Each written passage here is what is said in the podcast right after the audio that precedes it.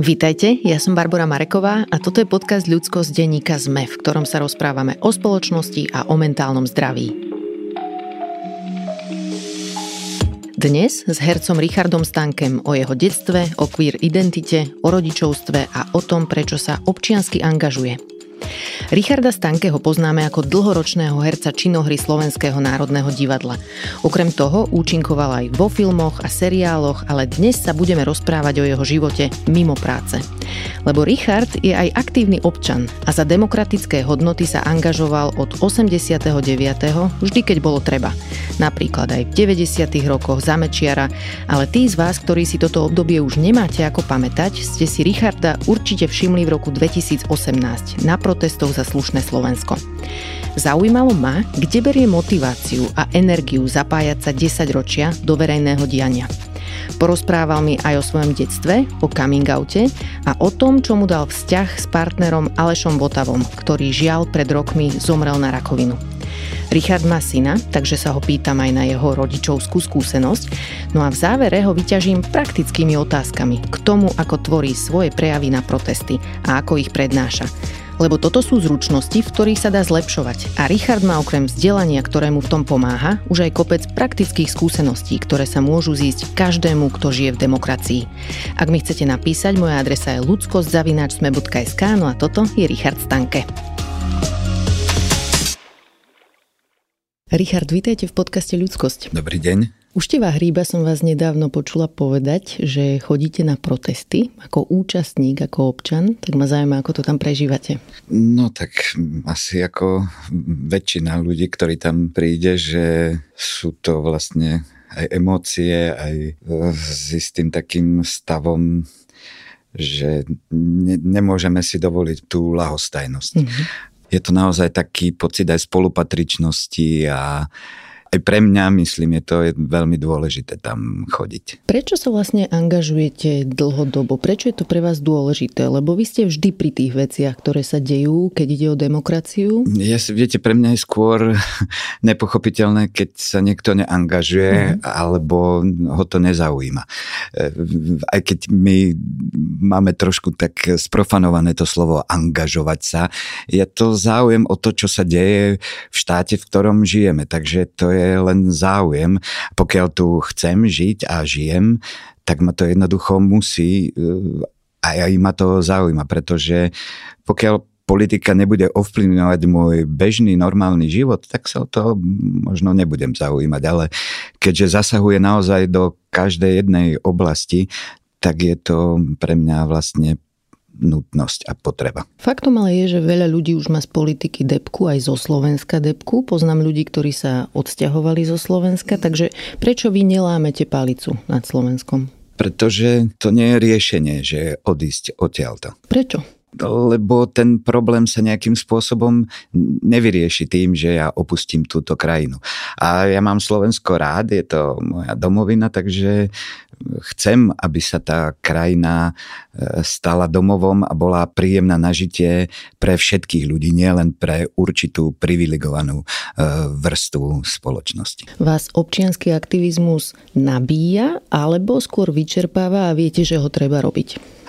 Samozrejme sú dni a chvíle, keď to človeka aj vyčerpáva ale tá nejaká vízia alebo predstava toho, že netreba sa dostať do nejakej apatie a tak ďalej. Bohužiaľ asi demokracia je neustály nejaký zápas a boj a záujem o veci verejné. A vidíme, že naozaj postupnými krokmi od tých 90. rokov tá občianská spoločnosť je naozaj ako pomerne silná. A to tiež nebol vlastne jednoduchá cesta, že sa to mm-hmm. istým spôsobom tvorilo. Ľudia si na to museli nejakým spôsobom zvyknúť. Takže vidím, že nechcem to nazvať boj, ale proste zápas Hej. o tú demokraciu a o lepší život permanentný je, je nutný. Ono aj ukazujú vedecké výskumy, že ľudia, ktorí niečo robia, čiže nie sú pasívni, rezignovaní, sú zvyčajne viacej optimistickí, vidia nádej, pretože sa podielajú na niečom, hoď aj to nemusí vyzerať dobre, no, že nemusí to hej, vyzerať vidíte, tak, že to dobre dopadne. Práve toto mi aj nejakým spôsobom e, pomáha, že som vlastne stále nejaký idealista a optimista, takže verím, že vždy sa to v dejinách aj ukázalo, že aj keď na istú dobu zvýťazí, teraz poviem v úvodzovkách e, e, zlo, alebo nie to, s čím práve súhlasíme, tak e, verím, že tie dobré myšlienky sa nejakým spôsobom skôr či neskôr presadia. Len treba tomu pomôcť a mhm. aj debatovať e, s ľuďmi a niekedy možno aj presviečať, ale tá debata, ten dialog je veľmi mm-hmm. dôležitý. Keď sa presadí zlo, tak nič nie je na furt. Veď Všetko sa práve zmení. to aj komunisti si mysleli, že to budú e, navždy, aj ja som bol z tej síce chlapec, ale tiež som to tak vnímal, ako že Ježiši Kriste, to tu je nastálo a vlastne v priebehu pol roka sa to zmenilo tak, že nikto si to ani nepredstavil myslel. Mm-hmm. Mečiar si takisto myslel, že to bude navždy aj všetci tie jeho vlastne puci pajtáši, ktorí mu pomáhali v tom, lebo bez toho, aby mu nemal tú suitu, ktorá mu vlastne vykonávala všetky tieto jeho nápady a príkazy, tak bez nich by to nebolo možné. A ten takisto mal predstavu, že to bude nastálo a vidíme, že všetko sa dá nejakým spôsobom zmeniť k lepšiemu, len a to je užitočná skúsenosť, mi to tak znie, že vedieť, že veci nie sú nastálo, že to máte aj zažité cez viaceré režimy. Prečo tentokrát nie ste na tribúne? Viete čo, tak ja som bol vždy oslovený na to, aby som mm-hmm. išiel na tribúnu a vtedy to robili vlastne občianská spoločnosť, organizovali za slušné Slovensko. Tentokrát sa politické strany rozhodli, že to budú oni organizovať a viete čo, neriešim to a ani v tom nevidím nejaký problém. Myslím si, že je naozaj podstatné, aby boli ľudia pod tým pódium, pretože mm-hmm. môže byť na pódiu hoci kto iný, keď tam bude 10 ľudí, tak to nemá zmysel. Podľa vás mohol nejak ten incident s tou nehodou ovplyvniť to, že či vás pozývajú alebo budú pozývať na protesty? Viete čo, neviem. Je to možné, niekdy som sa nad tým nezamýšľal. Skôr tam vidím možno problém v rámci KDH, ktorí Aha. ako nechcú riešiť veci, čo sa týka LGBT a takýchto uh, vecí. Takže, ale neviem, to sú moje mm-hmm. takéto ako dohady, ale v podstate mi je to jedno. Prečítala som si knihu rozhovorov, ktorú s vami spravil pán Jan Štraser a z nej na mňa pôsobíte ako taký človek, ktorý je na jednej strane celkom v kontakte s realitou, že nezľahčujete, čo sa deje, ale zároveň, a to je taká vzácna kombinácia, ste aj taký, že nádejný a veľkorysý by som až povedala, že keď hovoríte o ľuďoch, ktorí sa mýlia, napríklad ľudia, ktorí e, sa nechceli nechať zaočkovať, že sú antivax a podobne, tak ste o nich hovorili takže mali svoju ľudskú dôstojnosť. Povedzte mi, že kde sa vo vás berie takáto kombinácia? Tak ja neviem, lebo myslím si, ja viem, že v podstate nikto z nás nie je len dobrý a nikto nie je len zlý. V každom sa prelínajú všetky tieto e, vrstvy a závisie od situácie, v akej sa človek e, nachádza a tá od vonkajších okolností, ktoré sa v tom momente nejakým spôsobom dostanú na povrch. Takže nad nikým si myslím, že netreba robiť nejaké e,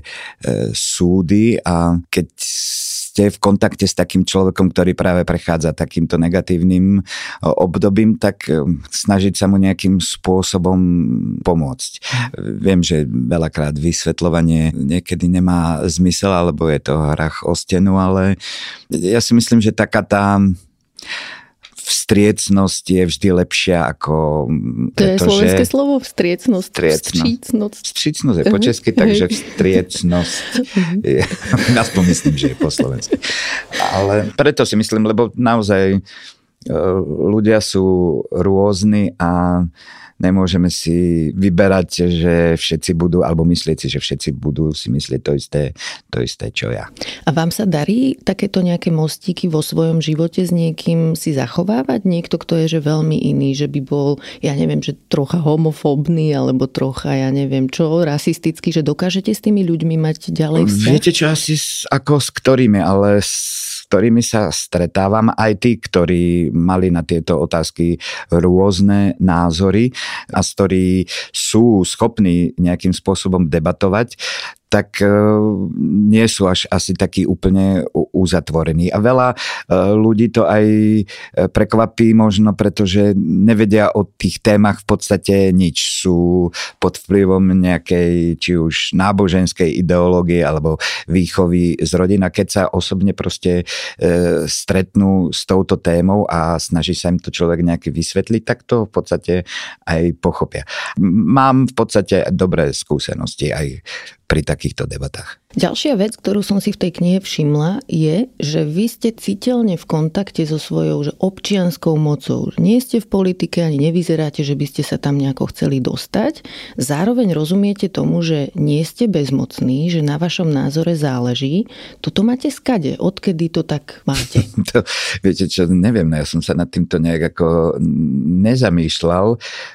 Priznám sa, odkedy som nastúpil po Vysokej škole muzických umení do divadla, tak sme boli vlastne konfrontovaní s tým a dovtedy ma nikdy ani nenapadlo, že budem musieť toto riešiť. Samozrejme, na vysokej škole som zažil práve revolúciu, takže tam som mal vlastne prvýkrát taký dotyk s tým, že sa niečo mení a môžeme to aj my ľudia, ktorí nie sú v žiadnych funkciách v politike, e, zmeniť, že tá spoločnosť je natoľko silná, keď sa pretaví do, tej, do toho množstva, že má tú silu to zmeniť.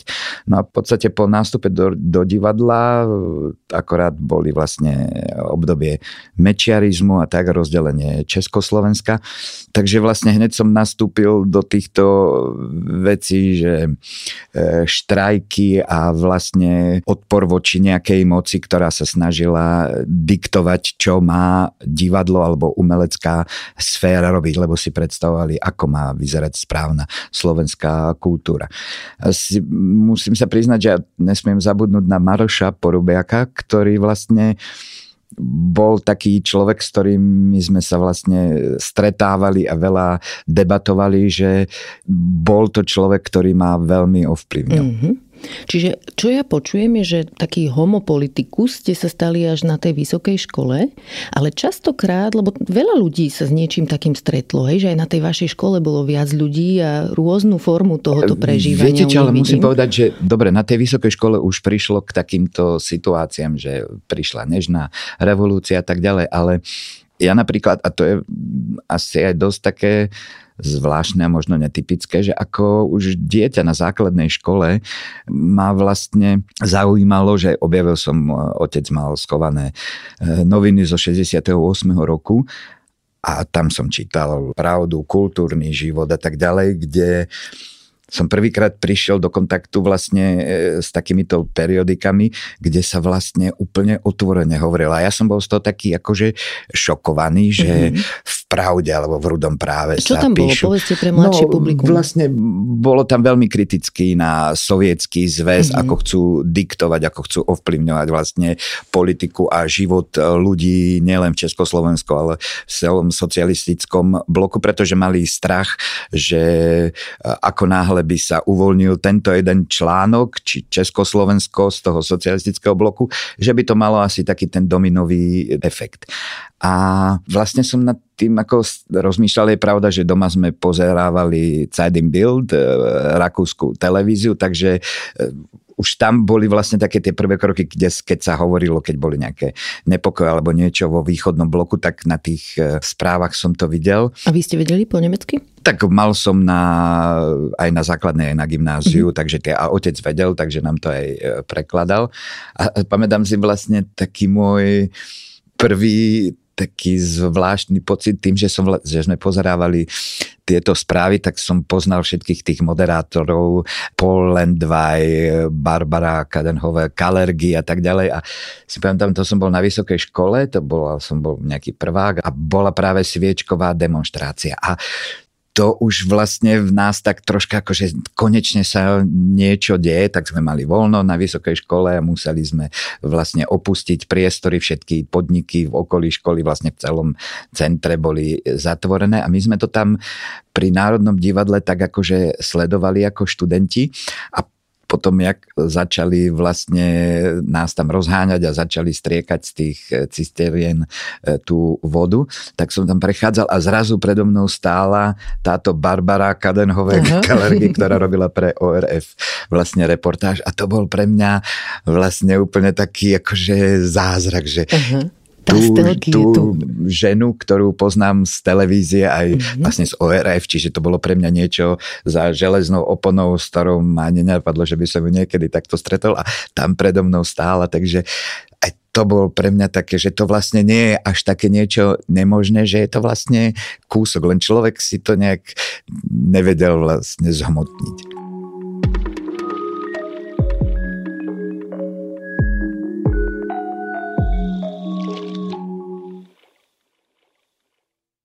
Chcem sa ešte vrátiť k tomu pocitu zmocnenosti, lebo takýto pocit, že na mne záleží, na mojom pocite záleží, toto máva veľmi často korene už v detstve, alebo aj opak tohto pocitu, že keď dieťa zažije v detstve niečo také, že dospelí ho počúvajú, že ich zaujíma, čo si to dieťa myslí, tak sa v ňom vybuduje ten systém, že áno, že môj hlas má váhu a môžem niečo povedať. Vy ste takéto niečo zažívali Viete čo, dieťa? ale ja si to mm, v podstate ani, keď som bol na tribúnach, alebo aj keď sme vlastne ako študenti vystupovali už tedy aj na námestí ako zástupcovia študentov, tak e, nešiel som tam na to pódium, alebo nehovoril som preto, že som si uvedomoval, že na mojom názore záleží. Mm-hmm. Jednoducho som to hovoril to, čo si e, myslím. A to, že to malo potom nejakú odozvu, to už bolo vlastne tá reakcia na to, ale nikdy som s tým nešiel, ani teraz nemám ten pocit, že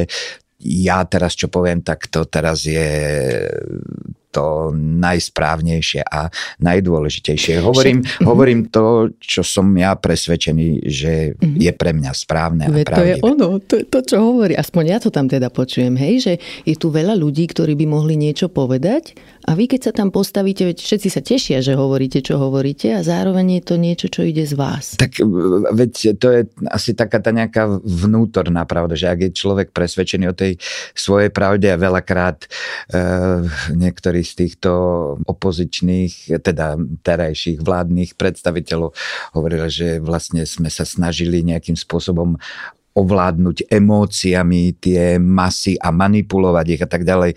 Len neviem, možno oni si takto predstavujú, mm, že keď idú, projekcia. že podľa seba súdim teba, že a idem ich teraz nejakým spôsobom zmanipulovať. Ale ja keď som stál na tej tribúne, tak e, a postupne sme sa vlastne každý deň dozvedali, dozvedali po vražde e, Jana Kuciaka a Martiny také veci, že to bol pre nás, aj keď sme to tušili, ale stále to bol napriek tomu vždy e, každý deň nejaký nový šok, že čo sa tam vlastne dialo v týchto najvyšších e, mocenských centrách. Takže priznám sa, že ja veľakrát som mal aj na tom pódiu problém, aby som to dohovoril, že sám som mal proste veľakrát aj, že sa tam možno rozplačem, keď mm-hmm. som mhm. počul tie veci, čo sa tam dialo na u Kováčika, u prokurátora a tak ďalej, že ako čo oni dokázali vlastne mafiánsky e, robiť s týmto štátom Takže to boli emócie, ktoré išli zo mňa a ani náhodou tam nebol nejaký zámer, aby som nejakým spôsobom preniesol túto emóciu aj na tých ľudí. To, že sa to prenieslo, je tak, dobré, tak to je. Ne? Prečo ale... je to problém? Kebyže no neviem, akože niektorí tých, z týchto smerácko-hlasackých politikov hovorili ako o manipulácii, ale hovorím, že no tak keď si oni takto predstavujú, že chcú s niekým manipulovať, keď budú hovoriť za seba a podľa svojho svedomia, tak možno, že aj oni že keď niečo sedí fakticky obsahovo a zároveň to má emóciu, to je za mňa úplný ideál toho, čo sa tam dá dosiahnuť na tom pódiu. A ešte ale k tomu detstvu som sa chcela vrátiť, že ma zaujalo, že vaša mama bola psychologička. Áno, áno. No v zdravotníctve robila. Hej. A otec? Čo robil? Otec bol stavebný inžinier. Uh-huh. A to, že mama rozumie takýmto témam okolo prežívania mentálneho zdravia alebo zdravia ľudí, to sa nejako prejavovalo doma? Cítili ste to na niečom? Viete čo, nejak som si to ne, neuvedomoval. Mm-hmm. Asi možno podvedome sa to niekde tak akože prejavilo, ale ne, neuvedomoval som si, mm-hmm. ani mhm. som sa tým nejakým spôsobom nezaoberal. Teraz už máte za dieťa zodpovednosť vy. Ako sa cítite v tejto roli? je to vec taká, že sa vám zrazu ako aj inak usporiadajú tie priority, že sú veci, ktoré sú e, zrazu dôležitejšie v mhm. živote a strach veľakrát e, prežívate o mnoho väčší o neho ako, ako sám o seba. Ja si pamätám, že viem, keď bol malý, ešte keď som aj viezol z pôrodnice, že som mal a viezol som ho alebo k lekárovi takéto malé čerstvo po pôrode alebo tak som mal až panický strach ho viesť v aute, že mm. aj, aj keby, že som ja neurobil nejakú chybu, ale že niekto môže do mňa e, napáliť, tak to, to som si tak potom vlastne ako uvedomil, že alebo keď som mu dal nejaký cukrík alebo čo, že som mal až panický strach, aby mu to náhodou nezabu, mm. nezabehlo. Že to sú také zvláštne veci, ktoré som si potom až vlastne neskôr uvedomil, že to človeka nejakým spôsobom zmení. Uh-huh, a to robí takými zraniteľnými to mhm. rodičovstvo, mm. že? No predstava, že by sa mu niečo stalo, tak to som si nevedel ako predstaviť. Hej. A ako vám to ide? Ako ste so sebou spokojní ako rodič? Uh, viete čo, tak to asi uh, nemôžem ja hodnotiť, ale, ale tým, že uh, žije mimo Slovenska, tak uh, E, nie sme každý deň vlastne spolu a vlastne keď e, sa stretneme, tak e, sa mu snažím ako nejakým spôsobom vynahradiť tie chvíle a dní, keď nie sme spolu. Takže, keď nie ste spolu je s kým? No, z, s partnerom? Alebo? Aj, aj s jeho mamou. Uh-huh. Takže je to taká až, až veľmi vstriecna. Takže, ale on je našťastie tak uh, úžasný, tak už má 17 rokov, takže už je to dospelý človek, ale je, čo som bol až sám ako prekvapený, veľmi citlivý. Boli sme na obede, alebo také neskorom obede uh, v Brne a oslovila nás pani, ktorá tam išla z hotela s malým dieťaťom a hľadala ubytovanie a on sa začal proste až s takou proste vehemenciou o ňu starať, že ju tam pôjde, lebo bola to nejaká utečenkyňa. Takže a celú cestu proste ešte aj čo mal peniaze mm-hmm. dala teraz, že ideme ju na druhý deň, že pozrieť, že či našla to ubytovanie, takže som bol strašne rád, že má takéto vlastne cítenie, lebo mohol sa vlastne, deti v jeho veku riešia úplne iné problémy a bol som naozaj strašne šťastný, že má v sebe toto. Čítali ste si aj nejaké knihy o výchove, alebo ste to robili intuitívne? Nie, nie, nie. Nečítal. Nečítal. A mali ste nejaké také, že zložité momenty v rodičovstve? Na čo si spomínate, že to bola nejaká či už dilema alebo niečo komplikované? Ja som vždy mal strach, keď mal nejaké zdravotné problémy. Viem, že raz bol na takom nejakom operačnom e, zákroku a e, priznám sa, že mi nerobilo úplne najlepšie, keď sme ho tam nechávali hmm. V nemocnici a a potom, keď e, sme za ním ako prišli, že to neboli veľmi dobré situácie pre mňa.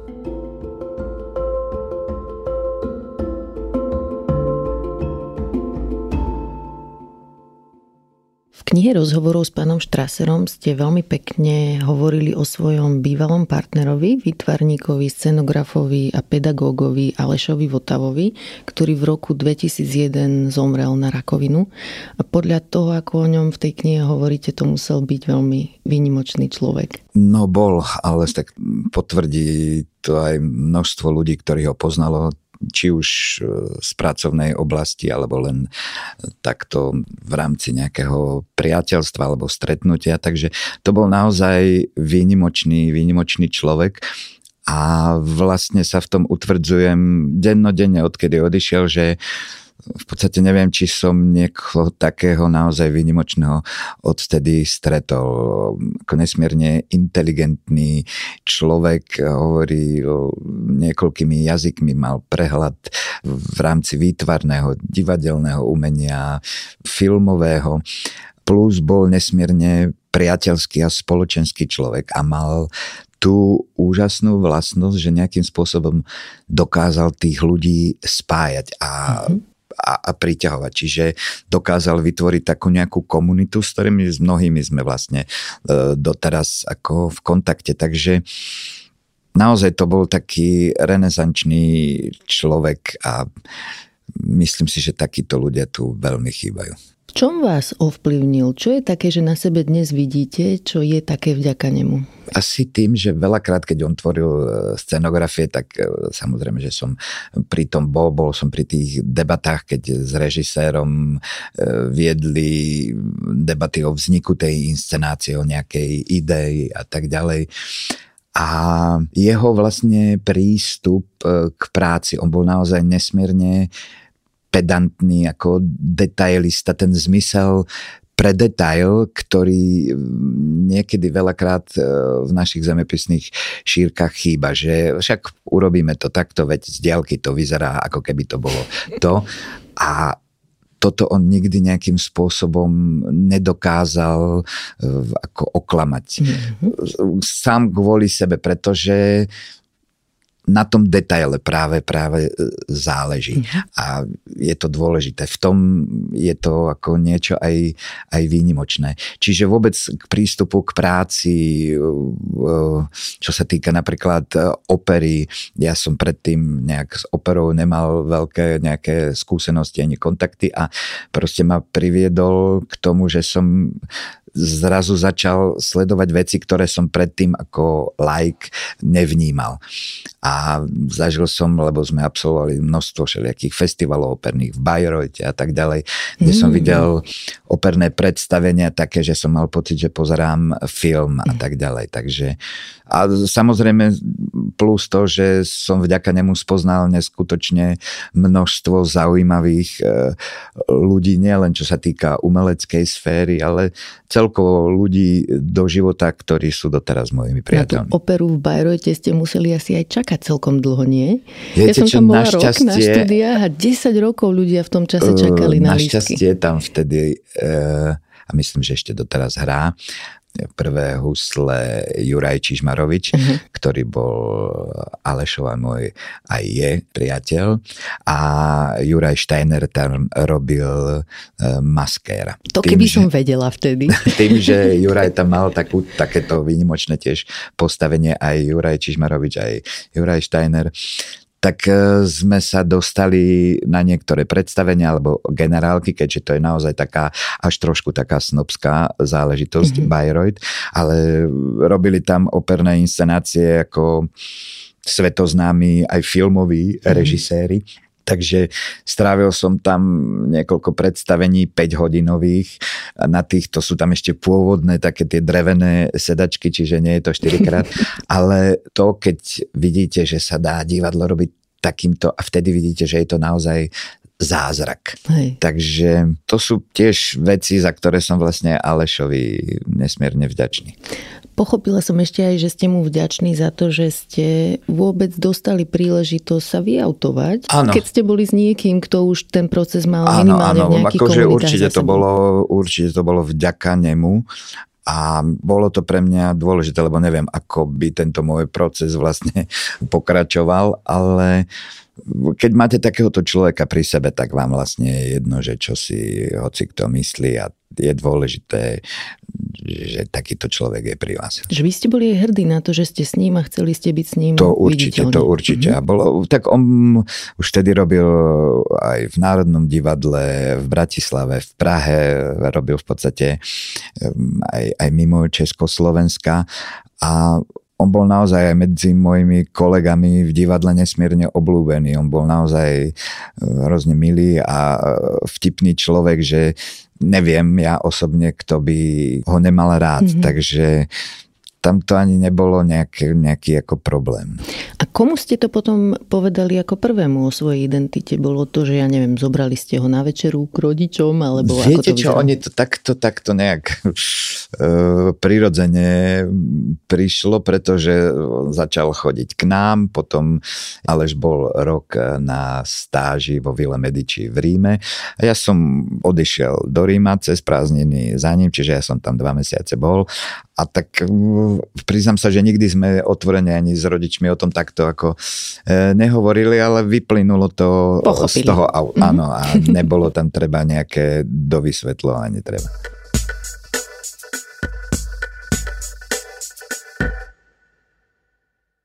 Povedali ste, že ste neboli úplne ako keby queer pozitív ako tínedžer, nič moc ste o tom nevedeli, tak ako všetci. Ako potom ste sa s tým vyrovnali vlastne, keď ste to o sebe zistili? Aj ste sa chvíľu snažili sám seba presvedčiť, že asi to tak nie je, alebo ako to, to seba prijatie, ako u vás vyzeralo? Asi, hej, no, viete čo, priznám sa, že ja si to už až tak veľmi dobre e, nepamätám. Ste už taký starší. Áno, áno. Ale asi tam naozaj, samozrejme, že mal som nejakým spôsobom problém to asi sám sebe e, priznať a prijať. A práve vtedy vlastne bol pre mňa dôležitý ten Aleš, že mi to pomohol nejakým spôsobom spracovať a vlastne všetci aj naši kamaráti o tom vedeli aj, aj jeho a bolo to také naozaj veľmi pre mňa prirodzené a nebolo to nič nejakým spôsobom traumatické. Uh-huh. Má SND v repertoári nejaké príbehy queer ľudí? No teraz mali sme premiéru tento víkend, e, sme v pohode, uh-huh. režisérky Danieli Špinár, takže... Aká je tam postava, queer postava? Nevidel som to predstavenie, Aha. takže teraz bola v sobotu premiéra, ale je tam postava, ktorú myslím stvárne Lubo Kostelný, e, Zuzana Fielová tam hrá a Gaba Zúrikova myslím, že hrá matku takéhoto vlastne syna, ktorý je queer. A vy si ešte pamätáte nejakú inú postavu v divadlách? V Viete čo, hrali sme ešte rodákov, čo napísala Valéria Šulcová s Romanom uh-huh. Olekšákom a tam tiež bola vlastne, ktorá sa odohrávala na Slovensku, kde vlastne príde postava do dediny, odkiaľ pochádzal, ktorý tam robil učiteľa a príde zrazu so svojím priateľom, ktorý Najprv to samozrejme nepovie, povedia, tvrdí na začiatku, že kolega a nakoniec sa to vlastne prevalí, že je to jeho vlastne partner a chcel vlastne ho predstaviť aj rodičom, len situácia sa potom vyvinula trochu mm-hmm. inak. Lebo z krajín, kde sa podarilo verejnú mienku otočiť smerom od homofóbnej spoločnosti k akceptujúcej a rešpektujúcej, je vidieť, že vlastne tam sa udialo to, že ľudia začali za prvé hovoriť svoje vlastné príbehy, tí, ktorí sú queer, a druhá vec, že aj v kultúre sa to veľmi veľa vyskytovalo, čiže si uvedomili inštitúcie, ktoré sa venujú umeniu, že to je potrebné to vniesť do umenia. No iste, viete čo, a je to aj možno tým, že ja neviem, možno v slovenských e, či už filmoch, seriáloch a tak ďalej, vždy to boli postavy, ktoré boli nejakým spôsobom karikované, mm, alebo čo hej. nejak e, prehnane proste nejak mali prejavy, čo vôbec tak e, vo väčšine prípadov ani nie je. Mm-hmm. A takisto ako hetero, u heterosexuálov máte uh, ľudí, ktorí sú, majú takýto prejav, hen taký vulgárny, uh, potom viacej emocionálny, citlivejší, takže takisto aj v tejto komunite existuje spústo ľudí, ktorí sú rôzni. Mm-hmm. Vašu kariéru nejak ovplyvnilo to, že ste boli vyautovaní gej, alebo ste necítili nejaké problémy v dôsledku toho? Čo, neviem o tom, že by to nejak ovplyvnilo a to sú tiež veci, o ktorých sa asi nedozviete. Mm-hmm.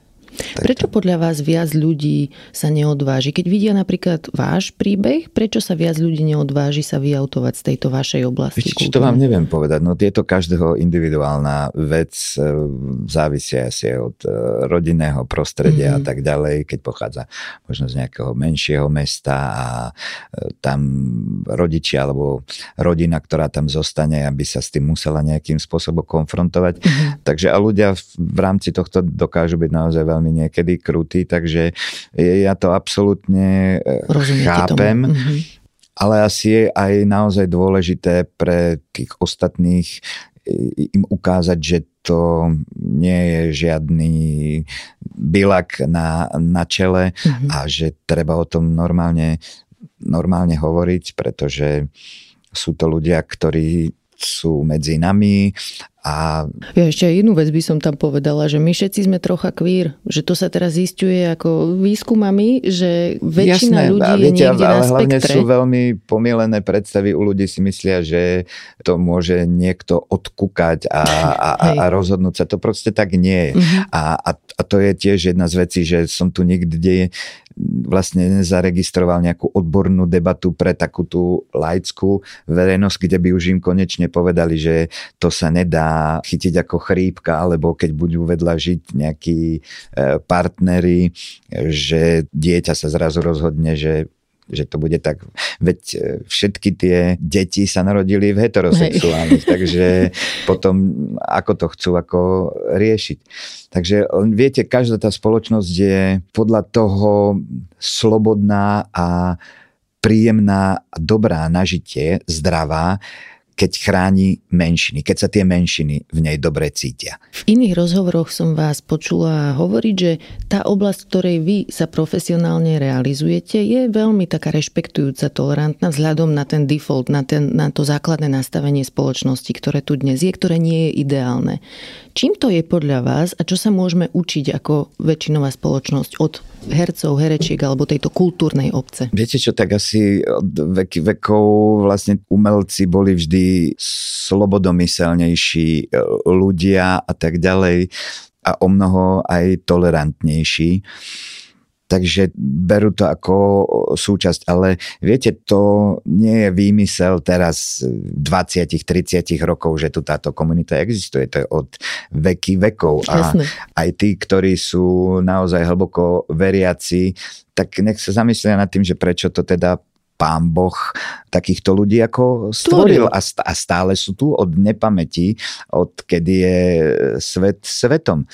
Takže Ale čo presne to je? Akože podľa vás, keď je niekto umelec, tak v tom procese tvorby je nejaký element, že otvorenej mysle, ktorá potom umožňuje aj akceptovať Vieš, ale, ale tiež to nie je pravidlo. Poznám aj z umeleckej branže ľudí, ktorí sú dosť homofóbni mm-hmm. a tak ďalej, takže je to tiež individuálne, ale asi tá väčšina je ľudí, ktorí vlastne aj vždy sa vymedzia voči nejakej nespravodlivosti. Vždy vlastne, keď si zoberieme od 89.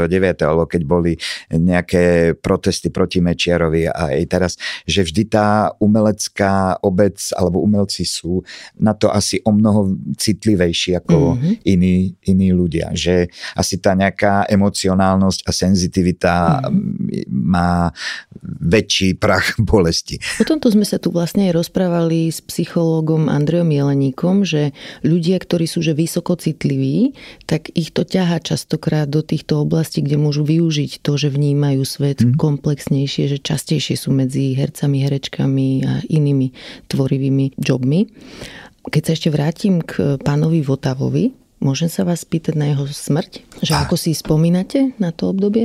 No, bolo to naozaj akože veľmi ťažké, pretože eh, keď mu oznámili tú diagnózu vlastne prvýkrát, um, bolo to onkologické ochorenie hrubého čreva. A prvýkrát bol vlastne operovaný a keďže moja mama pracovala vtedy vo vojenskej nemocnici, tak bola aj priamo pri tom a viem, že ja som v ten, v ten moment niečo točil a vlastne čakal som na telefóne, že čo, aby mi mama zavolala, ako to dopadlo. A tá prvá operácia dopadla vlastne ako dobre. Hej? Mm-hmm. Takže všetci sme žili v takej nádeji po tej operácii nejakého pol roka, že to bude, to bude v poriadku. Len všetci vieme, aká je to nevyspytateľná choroba, takže sa to po nejakom čase vrátilo a vlastne potom sa to už rozbehlo do takých rozmerov, že sa to nedalo zastaviť. Ale v podstate bol doma a zomrel vlastne pri mne, keď ja som, keď sme boli tam doma ešte aj s jeho kolegyňou Sašou Gruskovou, takže... Zomrel doma teda, hej, že nie v nemocnici, ale podarilo sa vám... No už keď bol vlastne v takom štádiu, tak prišla vlastne e, sanitka, ale už bol mm. vlastne skoro mŕtvy. No. Koľko týždňov to trvalo od momentu, keď ste vedeli, že má onkologické ochorenie, až kým zomrel? To boli týždne, mesiace? Nie, no to bolo, on sa to dozvedel, keďže mal nejaké zdravotné problémy niekedy v novembri 99 a zomrel v máji 2001. Mm-hmm. Takže chodil na liečbu, chemoterapie, ožarovanie a potom vlastne až posledné nejaké pol roka to nabralo taký ten rýchlejší spad. Vy ste teda vedeli, že sa ten koniec blíži, alebo vás to zaskočilo? Viete čo, stále nejakým spôsobom veríte, že sa niečo, že sa niečo stane, že sa to nejakým spôsobom zmení a že to zvládne. On bol nesmierne ako silný človek, on ešte do poslednej chvíle e, pracoval. Si pamätám, že niekedy v marci alebo apríli, na začiatku apríla, kde už bol naozaj nesmierne akože slabý, dostala Radokovú cenu v Prahe, tak sme, ja, my sme tam z hodou okolností hrali s Národným divadlom Marat Sad, takže sme išli, ja som bral auto, aj sme ho viezli. A po tom odovzdávaní vlastne on ešte mal stretnutia s režisérmi, s ktorými pripravoval ďalšie operné alebo myslím aj činoherné predstavenie, že naozaj už taký akože vysilený a stále, stále vlastne ako pracoval, že tá práca ho držala vlastne e, pri živote. Takže viete, stále som mal ako tú nádej, tá mm-hmm. nádej vás vlastne akože nejakým spôsobom ako drží. Viem, že som potom ešte skúšal na malej scéne predstavenie a s režisérom Hasprom a už bol tak ako zle a tak som išiel za Jurajom Slezáčkom, že aby ma vlastne uvoľnil z toho skúšania, že nevedel som sa vlastne sústrediť, že ja som cez deň na skúške a on je vlastne doma a že nevedel som, že čo možno, hoci čo sa môže stať a bolo pre mňa dôležitejšie s ním stráviť tieto dni, ktoré už sme možno cítili, že sú také mhm. posledné. Čo ste si z tých dní odniesli potom do ďalšieho života? Pre mňa bolo dôležité, že som toho človeka vôbec v živote mal to šťastie stretnúť, že aj tých, boli sme spolu 8 rokov, že niekto nezažije ani to, ale pre mňa tých 8 rokov bolo proste naozaj jedným z najdôležitejších v mojom živote a za to som vlastne mu vďačný.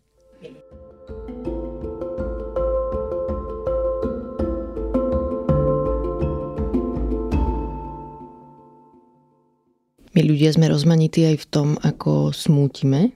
Ako vyzeral proces smútenia u vás? Bolo to také, ja neviem,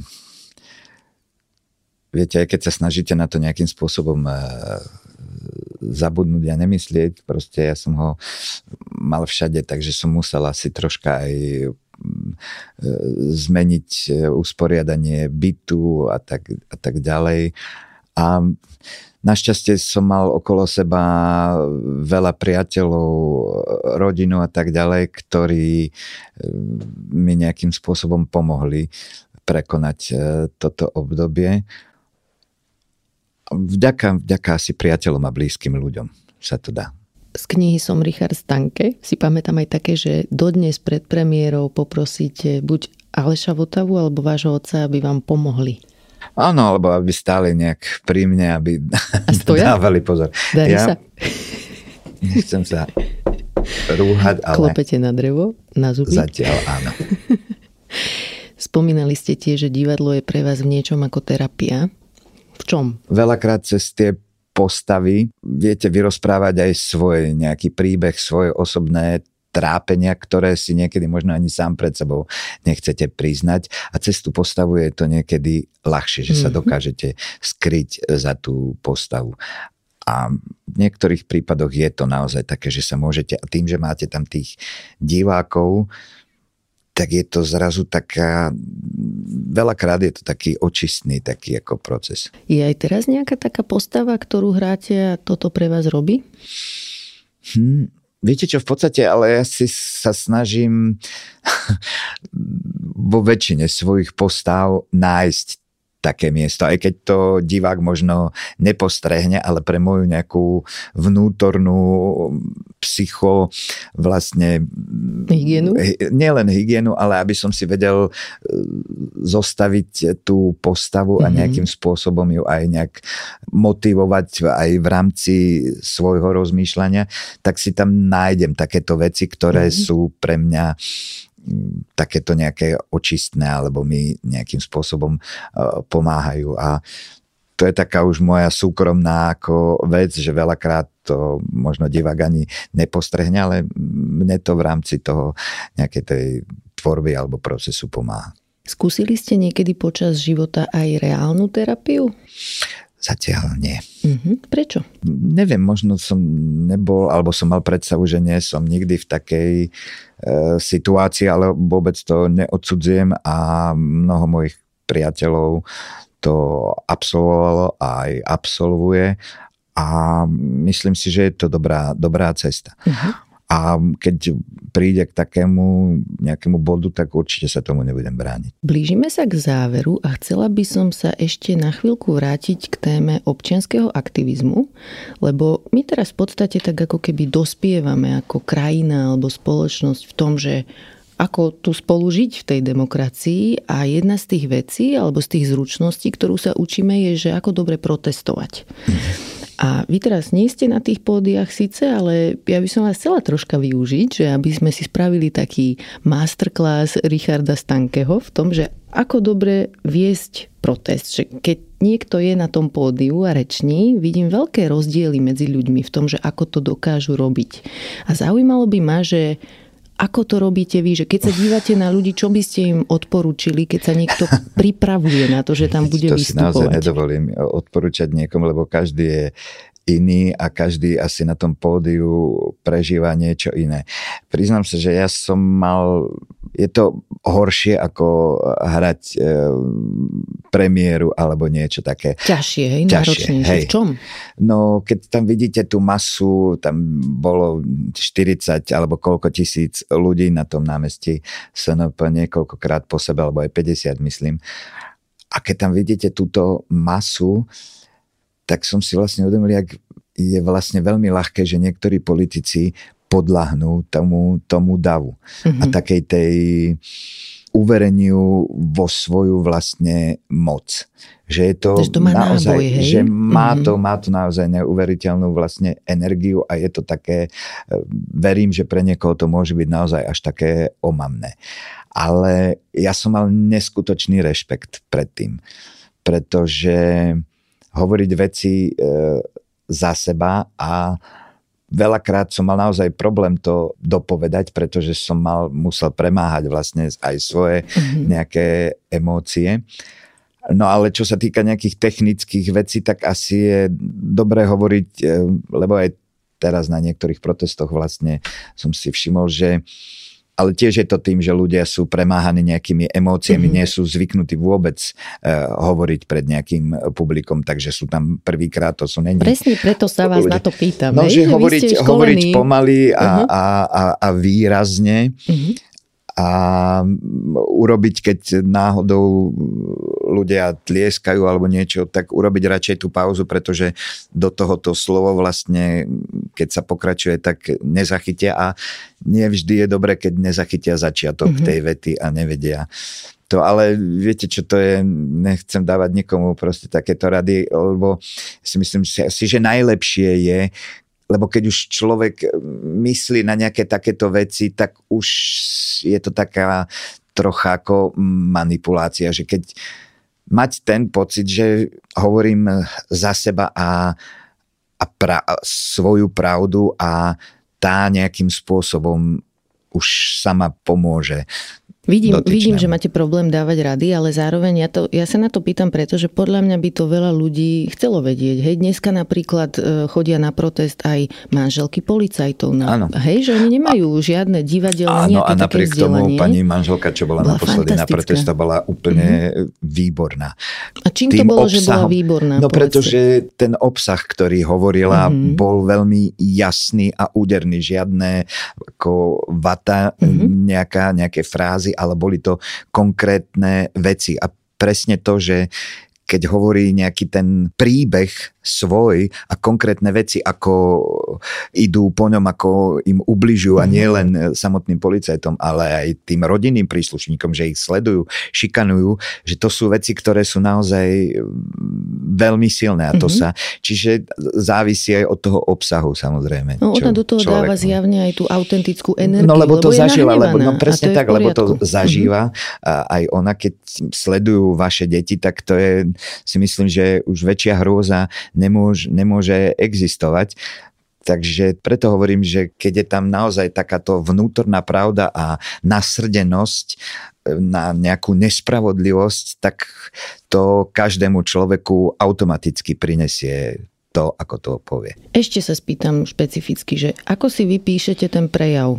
Urobíte si nejaký taký, že náčrt alebo čo draft a potom si ho prepisujete? Ako to tuníte, aby to bolo dobré? Úderné? Viete čo, eh, tak eh, samozrejme príde nejaký prvotný nápad, ale samozrejme sa ešte radím eh, s, s kamarátom, ktorý uh-huh. je štilisticky dobrý, takže on to nejakým spôsobom štilisticky vycizeluje, ale na tých dávame dokopy vlastne také tie myšlienky, že mm-hmm. čo chcem povedať, čo chcem, aby zaznelo, že toto je pre mňa dôležité, alebo si spomeniem na nejakú situáciu, ktorá sa stala a túto nejakým spôsobom potom rozvediem. Lebo ono je to veľmi iné v tom, že to nie je komentár do novín, to nie je písaný text, vy to tam budete hovoriť na tom námestí, takže napríklad ja neviem, že vety robíte kratšie, aby to neboli súvetia, dlhé No nesmie to určite dlhé, dlhé súvetia mm-hmm. nie sú dobré. No. Potom si ešte pamätám takú jednu vec, taký motív, ktorý sa opakoval v jednom z tých vašich prejavov, že pán Pellegrini nestačí. A to, bolo, to sa myslím, že sa to viackrát opakovalo. Mne to tak zostalo v hlave, že ja dodnes niekedy, keď ho počujem hovoriť, že sa vykrúca nejakým otázkam novinárskym, tak hneď mám v hlave váš hlas, že pán Pellegrini nestačí. A že ako vymyslieť niečo takéto, že to je super jednoduchý kúsok vety, ktorý ale ostane Neviem, v ľuďoch. Tak to, vás, to sú tiež momentálne nejaké nápady, ktoré vás, keď ho počujete niečo rozprávať, či Fica, alebo Pelegriniho, alebo no, o Dankovi nehovorím, tak e, to vám tak automaticky niekde, akože aj pri tom, pri tom televízore, to je reakcia na niečo jeho konkrétne, čiže a to je potom najlepšie niekde aj vlastne takto použiť. Dobre, toto bol ten prejav, že ako si ho napísať, skonštruovať a ešte ma zaujíma, že ako ho predniesť, lebo to námestie je iné ako napríklad aj divadlo, že ten zvuk sa tam asi šíri ináč a aj to publikum, že v divadle maximálne sa, že smeje asi, keď vôbec niečo, ale na tom námestí to je, to není, že Hviezdoslavou Kubín, to je rokový koncert skôr. Jasné, veď preto hovorím, že treba, ale to je tiež vec iná u profesionála ako u človeka, ktorý nie je na to zvyknutý, že tá artikulácia musí byť precíznejšia, mm-hmm. pomalšie vlastne hovoriť, pretože je tam aj istá ozvena, kým sa to dostane do posledného radu, tak to chvíľku trvá, čiže v tých predných radoch to môže vyzerať ako umelo naťahované, ale keď sa dá, keď je tam tá emócia, tak ako to prirodzene ide. A takisto asi možno robiť e, pauzy, že keď Hej. E, ľudia nejakým spôsobom reagujú, tak nehovoriť možno do toho, pretože im ujde zase nejaká časť tej vety. No lebo ľudia sú tam preto, aby aj sami boli súčasťou toho celého, že oni sa chcú ozvať, hej? Aj to preto som povedala tú, to spojenie, že je to trocha ako rokový hej. koncert, lebo to nie je prednáška. Len, viete, tým, že sú to, to ľudia, ktorí tam prídu z bežného života, asi ťažko im hovoriť, že možno dobre im dá sa povedať, že pomalšie a tak ďalej, ale oni nemôžu myslieť na všetky tieto veci. A ja si myslím, že najdôležitejšie, aby to hovorili od srdca mm-hmm. a to si myslím, že vyjde samé potom. Hej, to je číslo jeden, že sme vďační každému, kto tam ide Presne a niečo tak, no. rozpráva Hej. a tie detaily. Ak si niečo z toho niekto zapamätá a použije výborne a ak nie, aj tak celkom dobre. A ešte posledná otázka k protestom. Hudba. Okolo toho je niekedy polemika, že áno alebo nie. Ako to vy vnímate? Ehm, ja si myslím, že nie veľa, ale mm-hmm. takéto jedno, dve číslo. Mne sa napríklad veľmi páčilo na tých uh, protestoch za slušné Slovensko, keď uh, Corben Dallas uh, mm-hmm. spievali vlastne, mm-hmm. spieval hymnu, že to bolo také naozaj, že som mával zimom riavky pri spievaní hymny a asi nevždy je úplne ideálna, možno taká tie lirické nejaké mm. pomalé, že všetko závisí tiež asi od konkrétneho speváka a možno aj, aj tematicky je dobré, aby sa to tam eh, hodilo, že mm-hmm treba tých ľudí aj nejakým spôsobom povzbudiť. A ešte e, teraz, e, našťastie posledné dni nebola taká zima, ale viem, že keď bola na, Slobod- na námestí Slobody, alebo ešte prvý v januárovi, tak bola dosť ako e, kosa, takže mm-hmm. tam mhm. chápem, že je ťažké tam aj ľuďom vydržať. Čiže tú energiu im aj takýmto spôsobom asi treba nejakým spôsobom dodať. Ďakujem aj za tento masterclass, aj za celý rozhovor. Zvládli ste to. Aj. A posledná otázka je taká, ktorú dávam každému, ktorý príde do tohoto podcastu. Máte pre nás nejaký tip na dobrú knihu, alebo film, alebo možno divadelné predstavenie? No, tak e, určite by som vás pozval, pretože si myslím, že je to veľmi dobrá hra, e, ktorú sme mali nedávno vlastne premiéru, adaptácia Konradovej knihy pred očami západu v režii Davida Jaržaba ktorá si myslím, že je veľmi aktuálna priek tomu, že tá kniha e, je už pomerne stará, ale vidíme, že je aktuálna dodnes. Zaoberá sa uh, ruskou dušou, ruskou psychikou a tak ďalej čo je to za človeka, či je nejaký rozdiel medzi ruským človekom a nami a tak ďalej. Čiže myslím si, že je to naozaj veľmi dobrá hra. Teraz budeme mať túto sobotu premiéru Ježiš z Montrealu, mm-hmm. režii Jana Luterána. Takže na to by som tiež určite pozval ľudí, no určite na ruské denníky, pretože to je pre všetkých, ktorí nejakým spôsobom schvalujú ruskú agresiu, tak sa treba ísť na toto pozrieť. A sú to naozaj denníky dievčiny, ktorá nie je to nič vymyslené, je to naozaj akože v podstate vychádza z autentických e, denníkov a k tomu potom už netreba žiadny komentár. Tieto tituly dáme aj do popisu epizódy. Toto bol Richard Stanke. Ďakujem za rozhovor. Ďakujem aj ja. Ďakujem, že ste počúvali podcast Ľudskosť o vplyve rodiny a spoločnosti na mentálne zdravie a teším sa na vás o týždeň. Nová epizóda vychádza každý štvrtok a nájdete ju vo všetkých podcastových aplikáciách a na stránke sme.sk. Ak sa vám podcast páči, môžete nám dať 5 hviezdičiek. Pomôžete nám ho dostať k viac ľuďom. Na výrobe tejto epizódy som spolupracovala s Michalom Juríkom a moje meno je Barbara Mareková. Ak mi chcete napísať, moja adresa je ludskosť.sme.sk a okrem toho som aj v podcastovom klube Denníka Sme na Facebooku.